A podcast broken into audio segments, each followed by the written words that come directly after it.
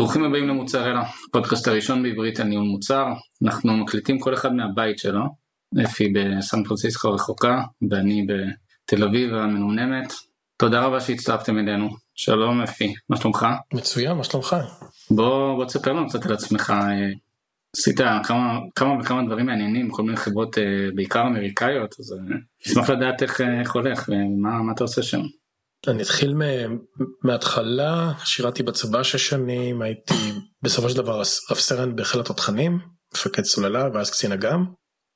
אחרי, אחרי זה למדתי משפטים, בארצות הברית זה נשמע כזה מפוצץ בישראל זה גנרי, למדתי משפטים, הייתי עורך דין שנה, שנה וחצי, כבר בהתמחות התחלתי את הסטארט-אפ הראשון שנקרא פריביז, זה היה virtual currency בשנה הלא נכונה. גם עכשיו זה לא בטוח השנה הנכונה. אני משוכנע שאם הייתי מקים אותו כמה שנים אחרי זה זה היה נגמר אחרת אבל כן.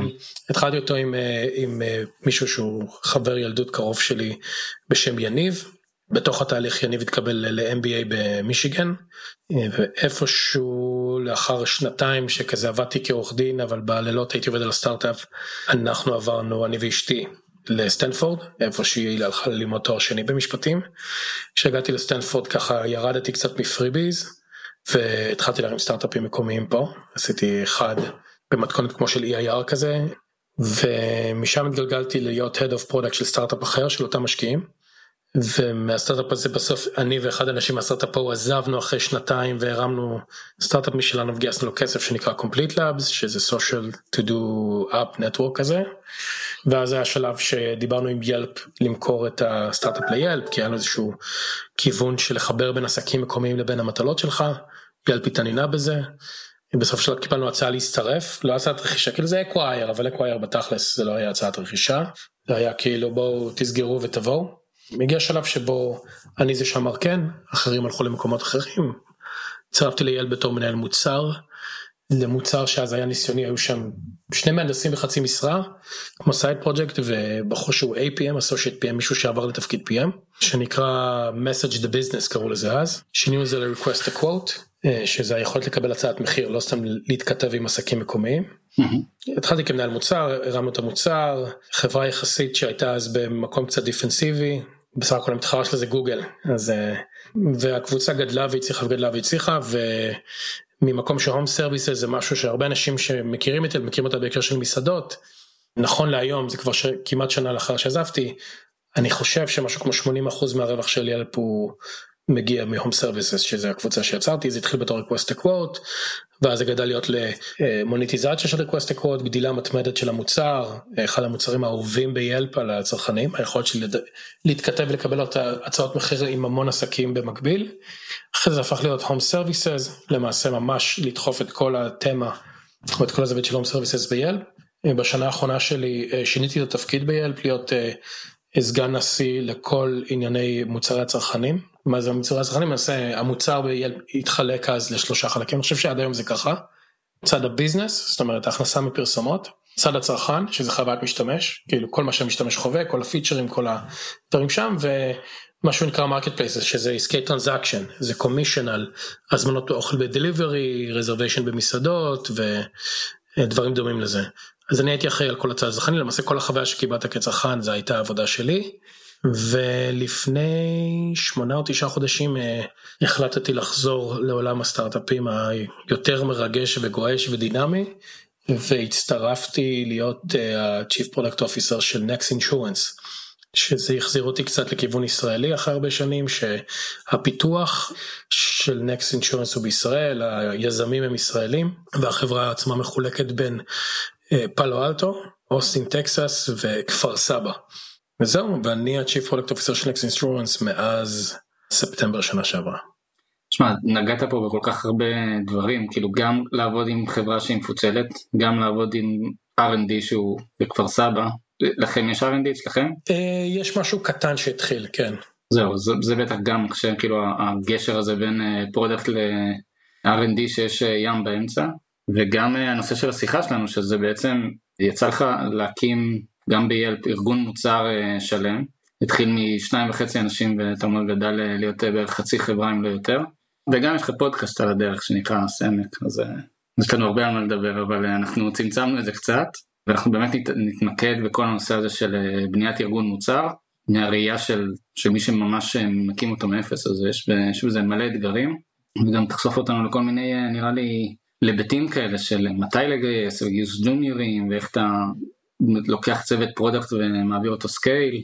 בואו בוא קצת נדבר על זה, על, על איך אתה מגייס את האיש הראשון לצוות כשאתה בונה צוות מוצר. שאלה טובה, וכמעט בטח כל שאלה שתשאל אותי אני אגיד לך את המשפט זה תלוי הקשר, תלוי סיטואציה ותלוי איפה כל מיני externalities.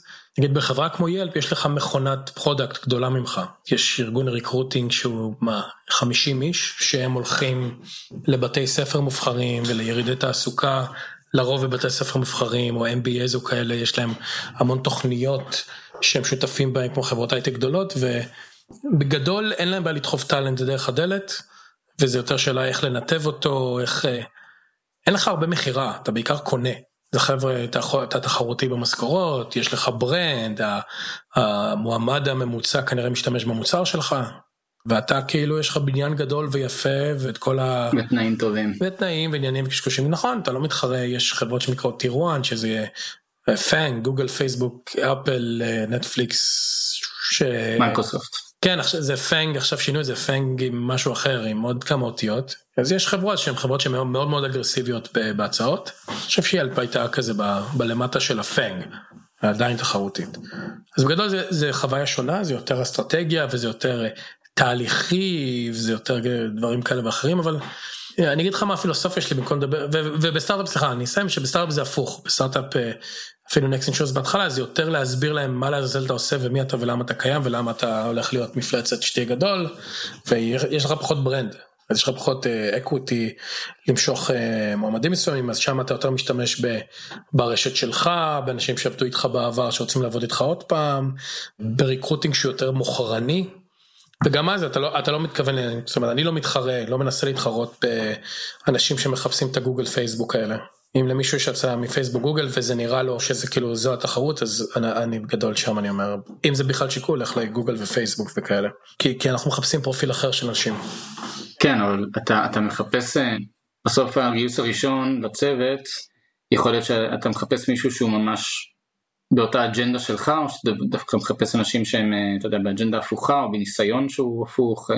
זה, אני אמרתי לך אני אגיד הרבה זה תלוי הקשר אבל כמובן שאתה רוצה לגייס באופן כללי אנשים שמשלימים אותך לא חוזרים על מה שאתה יכול לעשות. יש שאלה של בוא נגיד רוחבית ואופקית. השאלה הרוחבית היא איזה אזורים הם טובים בהם מה הרקע שלהם מה היתרון היחסי שלהם הרוחבי. והשאלה האופקית היא איזה רמה הם. שבדרך כלל מה שמקובל בהרבה חברות כולל אצלנו זה IC 1, 2, 3, 4, 5, שהוא 1 זה באמת דרגת כניסה לתפקיד, הציפיות הן נורא נמוכות. אפשר להגיד את זה על סף התמחות. IC למי שלא יודע זה individual contributor. כן, אני בגוגל משתמשים ב-L, אבל אני חושב באמזון פייסבוק אנחנו הסטנדרט זה נהיה IC וגם מתחיל להיות סוג של סטנדרט יש טבלאות באינטרנט אגב שעושות את האליינמנט בין חברות שונות להגיד אוקיי אני אהיה שווה בגוגל מה אני ב-IC בפייסבוק. אז בכל מקרה אנחנו משתמשים במודל היותר אני אקרא לזה פייסבוקי ה-IC 1 2 זה דרגות כניסה 1 זה מישהו שמישהו או מישהי או מי שהם שהתחילו ממש כאילו הם באים לך עם ידע במתמטיקה או עיצוב או במקרה הטוב ואתה בונה אותם לשתיים זה. סך הכל הכיוון נראה חיובי, זה אינדיקציה לזה שהם מתקדמים מאוד בהתמחות הזה, אבל אני עדיין קורא לאנשים האלה ROI נגטיב. אתה עדיין יותר משקיע בהם וכנראה שאם היית עושה את העבודה לבד, מוסיף עוד שעתיים בימים אתה מנוסה, היית מגיע לפחות או אותם תוצאות. שלוש זה כבר השלב של האוטונומיות, בן אדם יכול להחזיק קבוצה לבד, לדווח, לנהל תהליך קריאטיבי, לנהל תהליך ארגוני, וארבע וחמש זה כבר שלבים של אקסלנס. דרגה גבוהה, דרגה שהיא יוצאת דופן, הישגים משמעותיים, יכולת לחנוך. בארבע וחמש כבר אה, זה אנשים שבעצם היה להם את היכולת לעבור להיות מנהל, והם בחרו להישאר אינדיבידואל קנטריביוטר, או שהסקילסט שלהם הוא פחות אה, ניהולי מבחינת אנשים, אבל יותר טוב מבחינת יכולות אה, אישיות וטכניות. ואני יודע שיש חברות שיש חברות ותיקות וגדולות מגיעות ל-IC 7 ו-8 גם. ואנשים האלה מרוויחים משכורות של סגני נשיא ומעלה מזה, כי יש להם באמת יכולות יוצאות דופן והם אנשים מדהימים, יודעים להניע תהליכים אבל הם לא מנהלים אנשים. אז השאלה שאתה שואל את עצמך בכל נקודת מצב זה מה אני צריך, אני צריך עכשיו כמה האקרים, אני צריך אנשים שהם hands on, אני צריך אנשים סופר טכניים, ולפי זה אתה בונה.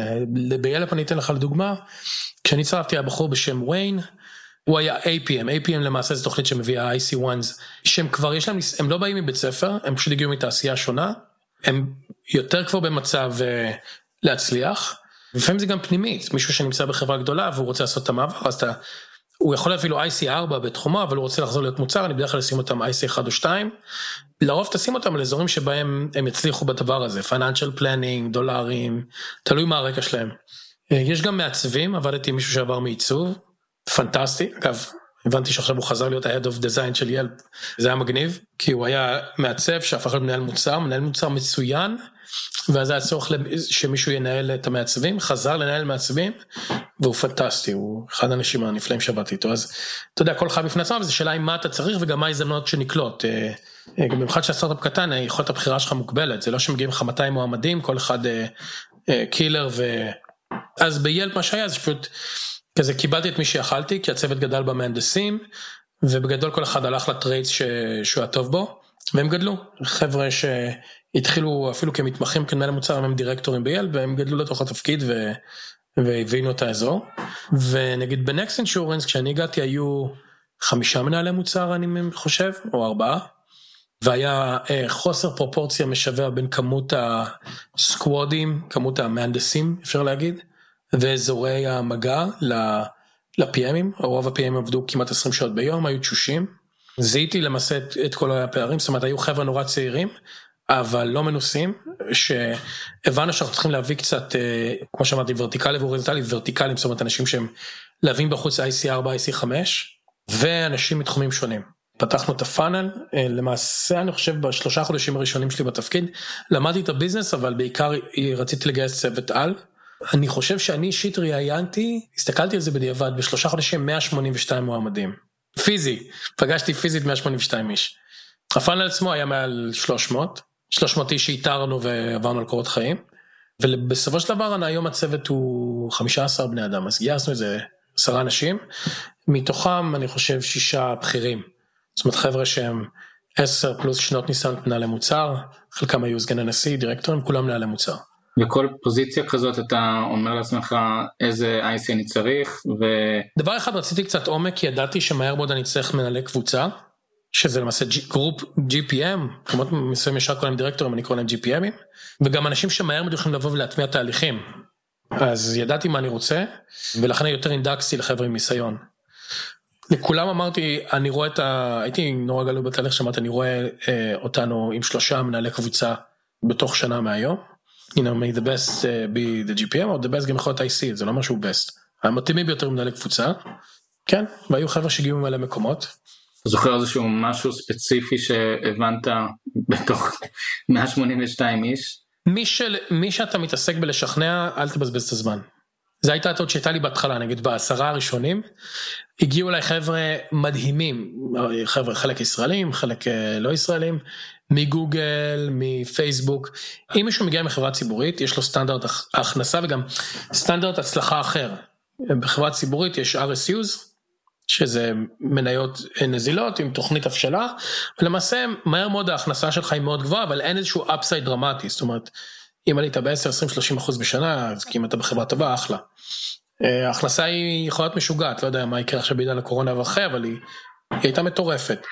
עכשיו, אם, אם הבן אדם אומר, אוקיי, אני רוצה לעזוב את פייסבוק, והיו לי מספר מועמדים מפייסבוק, מספר מועמדים מגוגל, ולמעשה הוא מגיע עם הכנסה של X, והחברות המקבילות ברוסטר שלהם זה חברות עם מודל דומה, עשיתי שיחות, את השיחות האלה לכמה אנשים, אני אומר להם, אתה רוצה לעבור לעבוד בסטארט-אפ, שזה אומר לעבוד הרבה יותר קשה, להרוויח הרבה פחות, אבל עם אה, אופציות ואקוויטי ואתגר וגדילה, גדילה גם בהיקף העבודה שלך, גדילה בהיקף ההשפעה שלך בכמות האנשים שתנהל בעתיד עם ניהול זה העניין שלך, כמות המוצרים שתנהל עם מוצרים זה העניין שלך, סטארט-אפ זה המקום בשבילך, או בשבילך. אם אתה מחפש לשמר איזשהו סטנדרט רמת חיים ואיזשהו רמת חיים מבחינת 9 to 5 מבחינת הכנסה ידועה מבחינת מקום יציב תהליכים איטיים אין כאוס אין כלום. אני אומר להם על התחלה כאילו אני אם אתה בפייסבוק לך לגוגל או לאובר או כאלה. ואם אתה סתם מחפש שלך multiple offers זה לא משנה לא יהיה לך offers שהם apples to apples הם יהיו כאילו סתם אני אומר 100 אלף דולר בסטארט-אפ פלוס אופציות ושם 500 אלף דולר בלי כלום.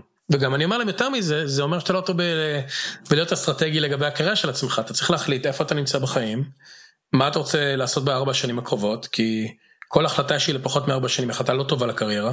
אנחנו פסל, פסלנו הרבה מועמדים בגלל קורות חיים שהם מתחלפים כל שנה שנתיים. בגדול זה נפסל ברמת uh, המעבר על קורות חיים. אני, השיחה הראשונה שלי, הרבה אנשים, הרבה טעויות שהם מגייסים עושים, או מנהלי, גיוס עושים, זה שהם שומרים את זה לשיחת המשא ומתן, לשיחה הסופית, זאת אומרת, בחנו למועמד את הנשמה בכל מיני יכולות טכניות, יכולות כאלה אחרות, עברנו יום בראיונות, בזבזנו את הזמן להמון אנשים, כולל המועמד עצמו, ואז בסוף יש שיחה ואומרים לך, תשמע, יש לי הצעה מאובר, ויש לי הצעה מפייסבוק, ויש לי הצעה, לא יודע, בארץ זה וויקס או מה שזה לא יהיה, ויש לי אתכם. ואז אתה מנסה להסביר ולמה ופה שם, ואז אמרתי, מה אני מבזבז את הזמן שלי, כאילו, אם, אם הראש שלי נמצא בעולם ה corporate, אני, אני גם לא רוצה אותם, אני אגיד את האמת. זה לא אופי, אותו אופי עבודה ולא אותו אופי שכר והכל. כן, זה גם לא אותו אופי מועמד. ולמעשה אני חושב לך עשרה מועמדים מאוד חזקים, החלטתי לשנות כיוון, ואת השיחה הזו עשיתי כשיחה ראשונה. זאת אומרת בשיחת פתיחה אני קצת מתרשם מהמועמד ומתרשם ממני ואז אני אומר תראה אני חשוב לי להבין האם באמת אתה רוצה להצטרף לסטארט-אפ וכל הדברים שאמרתי או שאתה מחפש מולטיפול אופרס ואתה לא יודע איפה אתה נמצא. אם הם לא ממש אומרים תשמע אני זה הכיוון שלי כאילו עבדתי היה בערך יש הרבה חבר'ה שאומרים לך עבדתי בקורפורט הרבה שנים חסכתי לא חסכתי לא משנה או עבדתי קצת ואני לא אוהב את הכיוון הזה אז יש על מה לדבר ואז אנחנו מתקדמים לחלק של אוקיי בוא נראה אם בכלל יש התאמה מקצועית וטכנית ואישית. אז זה נגיד שינוי שעשיתי. ו... זה שינוי שלגמרי שינה את, ה, את המשפך כמו שאומרים.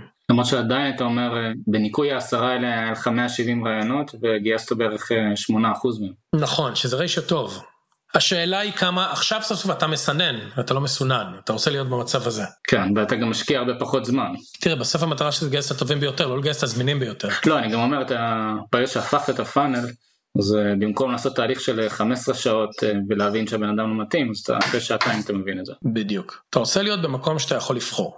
וזה אחד הקשיים של סטארט-אפים, וזה היפוך, זה כמו כל פאנל אגב, פאנל גיוס, אני נורא, אני מכור לקוד ה-IO, זה מין כזה. כמו נושן רק על סטרואידים. נכון, אני אוהב את ה... אני אוהב שם המון דברים, אז ממש בניתי פאנל של הריקרוטרים, כל הדברים שעושים, והיה פאנל את הפאנל על בסיס יומי, היה לי דשבורד, שמסתכל כמה sourced, קורות חיים uh, הגיעו שמועמד מוכן לדבר, כמה first interview, second interview, on site, offer, conver... כאילו ממש conversion, וכל שבוע היינו עושים ניתוח של איפה הבעיה ב funnel. היה לנו funnel שהוא היה כאילו, לא היה ב job description, הוא היה אצל הריקרוטרים שאמר top 10 schools in America. זה הוריד לה את כמות המועמדים ב-90 אחוז. אני בוגר המכללה למינהל, אז אני דוגמה חיה של למשפטים. אז אמרתי לה, אוקיי, בוא נחשוב על באמת מה אנחנו רוצים להשיג. אנחנו לא רוצים להשיג top 10 school, אנחנו רוצים להשיג את ה top candidates. איך מזהים את ה top candidates? אוקיי, נגיד אם אדם לא היה ב top 10 schools, אבל עבד ב top 10 companies או top 20 companies. אז אני יכול לעשות לרשימה של אם הוא עבד באחת מהחברות האלה, גם תכניסי ל funnel. אמרנו בהתחלה היה שם עכשיו רק consumer products, ואז הפכנו את זה. אמרתי consumer products או כל החברות האלה. אז למעשה אתה פותח את ה funnel מלמעלה בצורה יותר איכותית. שתיים היה כאילו, לי היה שעתיים בלוז לראיין מועמדים בשבוע, אז אמרתי אוקיי בוא נפתח אותי ל... את הלו"ז שלי לעשר שעות בשבוע. אני זוכר, היה לי פעם אחת יום שראיינתי משבע בבוקר עד שבע בערב גב אל גב, אכלתי תוך כדי. אבל בסדר, אמרתי אוקיי, שהנטל יהיה עליי, כי הריקרוטרית בכל זאת לי או לכל מנהל גיוס יש לו יכולת קצת יותר לראות מעבר לקורות חיים ולכללים הנוקשים אז פתחתי יותר אנשים שהייתי מסתכל פעם קורות חיים אני אומר יאללה תעמיסו שאני לפחות אשתפשף. ואז נהיה 182 מועמדים והיה המון ריג'קשנים אבל אתה יודע מה לפחות ראיתי יותר בעיניים. אז אתה ממש עובד על הפאנל ואתה עושה לו אופטימיזציות והוא, והוא משתפר. בוא נדבר באמת על הצד השני של, ה... של כל האירוע הזה. כשאתה מתכנן את הארגון שאתה רוצה. אמרת אני הבנתי שאני רוצה בערך שלוש קבוצות וסבבה יהיו שהכי טוב יהפוך להיות ראש קבוצה אבל לפי מה אתה גוזר את, את כל הדברים האלה יצא לך אתה יודע להשתפשף בזה כי גם עשית את זה וגם עשית את זה בנקסט אתה רואה איזשהו אה, קווים מנחים לבנייה של ארגון מבחינה תכנונית? כן הכל מתחיל בסוף במה מה החברה רוצה להיות ברמת המישן שלה כאילו הלונג לונג טרם. עכשיו מגיעים ל-OKR לאובג'קטיב האזורים שיובילו אותה לממש את החזון שלה, משם יורדים ריזולטס, בסוף משם יורדים לאינישטיבות. בתוך זה מכניסים, מכניסים פנימה את הקלצ'ר של החברה, את האתגרים, כאילו אם אתה מגיע לחברה קיימת ומצטרף, להבדיל מבונה, אבל אתה כזה מדבר עם המון אנשים ושומע מה הבעיות העיקריות בארגון המוצר. אצלנו הפידבק העיקרי שקיבלתי זה שמנהלי המוצר לא היו יוזמים מספיק אז, זאת אומרת, היו, הם היו נגררים ולא אה, מובילים. התהליך הקריאטיבי קרה ברמת ההנהלה ולא ברמת מנהלי המוצר. גם דיברתי עם מנהלי המוצר, שאלתי אותם מה, איך אפשר לשפר את הארגון. הם היו קרועים, זאת אומרת, הייתי שואל אותם מה הלו"ז שלך, מה אתה עושה כל היום? ואז אתה שומע שהם באמת, הם היו קרועים, הם היו עובדים כל הלילה, כל הבוקר, כל היום. ואז אתה מבין, אוקיי, יש לי בעיה של ריישו, מנהל מוצר עובד מול איזה שניים וחצי סקודים, ניתחתי את זה, ואז אמרתי, אוקיי, ואז אתה מבין שגם חלקם... אין להם ניסיון, אז הם גם, דברים לוקחים להם יותר זמן, גם אין להם ממי ללמוד. ואז אמרתי, אוקיי, אז איפה אנחנו רוצים להיות, מה, מה הצוות שיש לי היום, מה הצוות שאני רוצה להביא, אז אמרתי, אני רוצה experience, אני רוצה מ-1 ל-12 לרדת ל-1 ל-5, זאת אומרת, אה, יחס מנהל מוצר למהנדסים. אה, זה לא כלל אצבע, אבל זה כלל שאם יש לך חמישה שטסים נורא מהר, ובנקסט אינשורנס הפיתוח שלנו באמת, זה היה מאוד שינוי אטמוספירה מבחינתי מיילפ, כן? זאת אומרת, סדרי הזמנים הם מהירים, היכולת להשיק קדימה. אה, וגם מנהל המוצר אמרו לי, אני מגיע למצב שמהנדסים מחכים לי כל הזמן ואני כל הזמן מאחר ובגלל זה נשאר, אתה יודע, אם הגעת למצב הזה זה אומר, אוקיי, יש את העניין של הפרפורמנס האישי, אבל יש גם עניין של, אוקיי, צריך להיות מנהל המוצר ונחתוך את הפרויקטים לחתיכות יותר קטנות, שכל אחד יוכל להקדיש יותר זמן ולהיות יותר head of the curve. ואז שמתי כלל שמנהל מוצר צריך להיות שישה שבועות לפני הצוות. תחילת הרבעון זה קשה, אבל כי אנחנו עובדים בקיידס רבעוני, אבל בגדול, אה, בדברים שהם חשובים, שישה שבועות לפני, אנחנו כבר צריכים להיות במצב שהצוות יודע בגדול מה הוא יעשה עוד שישה שבועות. אה, וככה בעצם כל הזמן אני עוקב אחרי זה ואני מבין אם אני צריך עוד אנשים, פחות אנשים. בחברה טובה בוטנק תמיד צריך להיות הנדסה. אם יש בוטנק שהוא לא הנדסה, אתה עושה נזק אדיר ל... ליעילות של החברה. ולא כי הנדסה צריכה להיות בוטנק כי, כי צריך שיהיה בוטנק, אלא כי ברור ששם הקשיים המשמעותיים ב... בלהוציא מוצר החוצה. אז לשאלה שלך, עשיתי ניתוח, ניסיתי להבין איפה האתגרים, היה ברור שחסרים מנהל מוצר, זאת אומרת, וזה היה קונצנזוס.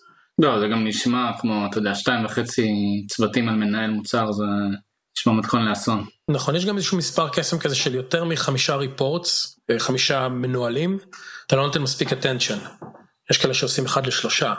ביאלפ לנו כלל של מנהל לא יכול להיות מנהל לפני שיש לו לפחות שלושה ריפורטס. אתה לא עושה מנהל על אחד ואומר תגייס עוד, צריך שיהיה שלושה ואז אתה הופך להיות מנהל, עד אז אתה חניך תורן. אז בשלושה כבר באמת יש לך ארגון, מעל חמישה אתה מתחיל להוריד יעילות, אפשר להגיע גם, זאת אומרת אני עד לאחרונה ניהלתי 17 איש ישירות, זה היה מאוד קשה. ולגמרי לא נתתי לאף אחד את תשומת לב הראויה לו, כי 17 one on ones בשבוע זה קצת לא נורמלי. ואז אמרתי אוקיי, אני מראש שבניתי ארגון ידעתי שיהיו לפחות, אני יודע שיש לי 10-12 סקוואדים, כל סקוואד יהיה לו מנהל מוצר, זה אומר שאחד לשלוש ידעתי שיהיה לי שלושה מנהלים, זאת אומרת זה בגדול הייתה התוכנית. ונורא, את המעבר להנהלה, להבדיל מגיוס עשינו נורא נורא לאט. כמה שיותר לאט שיכולתי, כי זה מעבר שמאוד מאוד עדין. למה? כי uh, שגיאה בבן אדם זה שגיאה בבן אדם, אתה מזהה אותה, אתה מטפל בה, אתה נותן פידבק, אתה נותן קואוצ'ינג, במקרים קיצוניים אתה נאלץ להיפרד. שגיאה במנהל היא קורית הרבה יותר מתחת לפני השטח uh, ממה שחושבים, מגלים אותה כבר לאחר שנוצר נזק, ואז גם הפתרון יש לו נזק קולטורלי. אה, להוריד מניהול, זו חוויה שנאלצתי לעשות אותה בייל, אגב עברה במקרה הזה נורא חלק, אדם נהיה IC ונהיה IC מצוין והכל היה טוב. זה פשוט שגיאה בסקייל אחר, זו שגיאה שפוגעת לי הרבה פעמים באופי העבודה של האנשים, באמונה שלהם בחברה, הרבה פעמים הם מתפטרים ואתה יודע זה בדיעבד, גם זה היה לי, והיכולת שלך בסוף לצלול לרמה הפרטנית כמנהל של מנהלים או כמנהל של מנהל של מנהל של מנהלים, היא מוגבלת, היא קורית בקצבי זמן יותר איטיים ולכן אתה לפעמים תראה את הנזק ואז תגיב אליו מאוחר מדי, וכשאתה מגיב זה כבר התגובה עצמה או לוקחת זמן או שהיא אגרסיבית אז אני אני הרבה הרבה הרבה יותר אה, קריטי בהשמה של מנהלים מאשר גיוס של אינדיבידואלים. לצורך העניין המעבר הזה למנות שלושה מנהלי קבוצה זה מעבר שעשיתי אותו במשך חצי שנה לא שמונה חודשים לאט לאט. אז עכשיו שמתי את האחרון וסוף סוף אני לא מנהל אה, אף אחד ישירות ויש לי יש לי חמישה חמישה מנהלים שמדווחים אליי ועכשיו יש לי ארגון שאני אני סוף סוף אה, מרגיש שהוא מאוד מאוד מיוצב. אז בעצם שנה לקח לבנות את הארגון הזה, אפשר? נכון? זה סדר גודל? כן, אני לא יודע אם שנה לקח לבנות, כי התהליך לא יסתיים לעולם. בצה"ל יש את העניין הזה של בניין הכוח והפעלת הכוח, אני נורא מאמין בזה. כן. אני גם מאמין שיש אנשים שזה יכול ממש הפוקוס שלהם.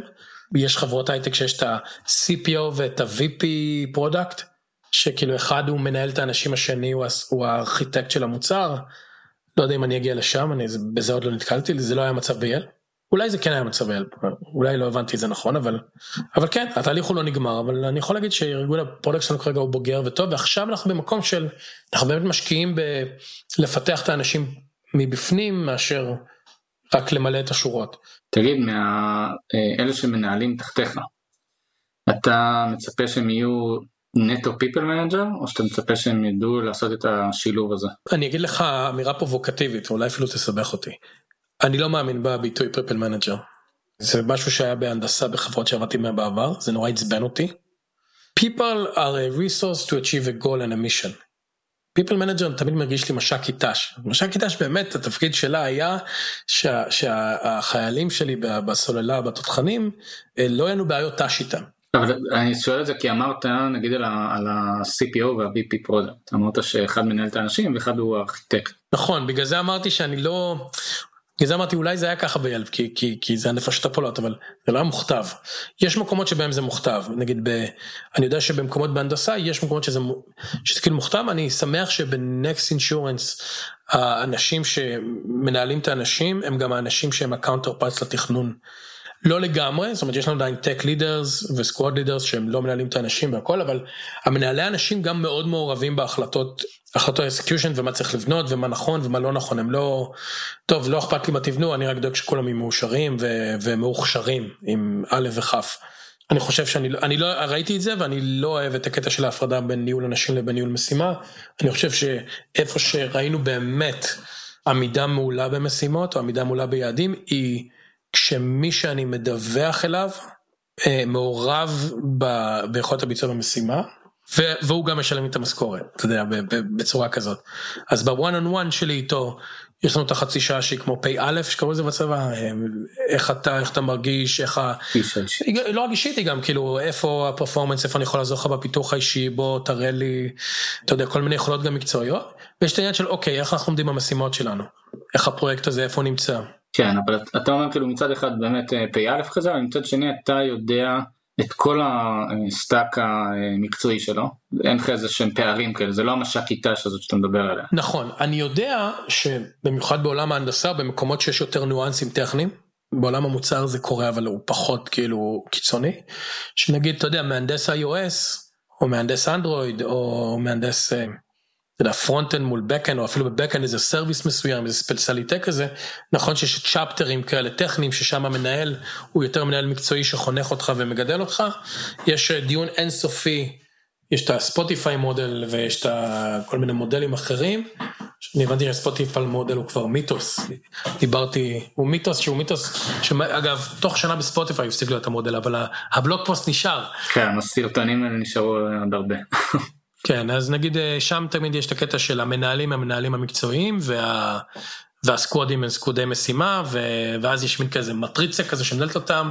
אז אחד החבר'ה שעבדו איתי ב Yelp הוא כבר שלוש שנים מנהל המוצר לספוטיפיי, אמר לי, כן, זה נורא מעצבן, כולם חושבים שזו המציאות, אבל בפועל זה לא, כאילו, בלי שיש מנהל ברמת ה squad שהוא מחובר למשימה, זה לא, לא זז.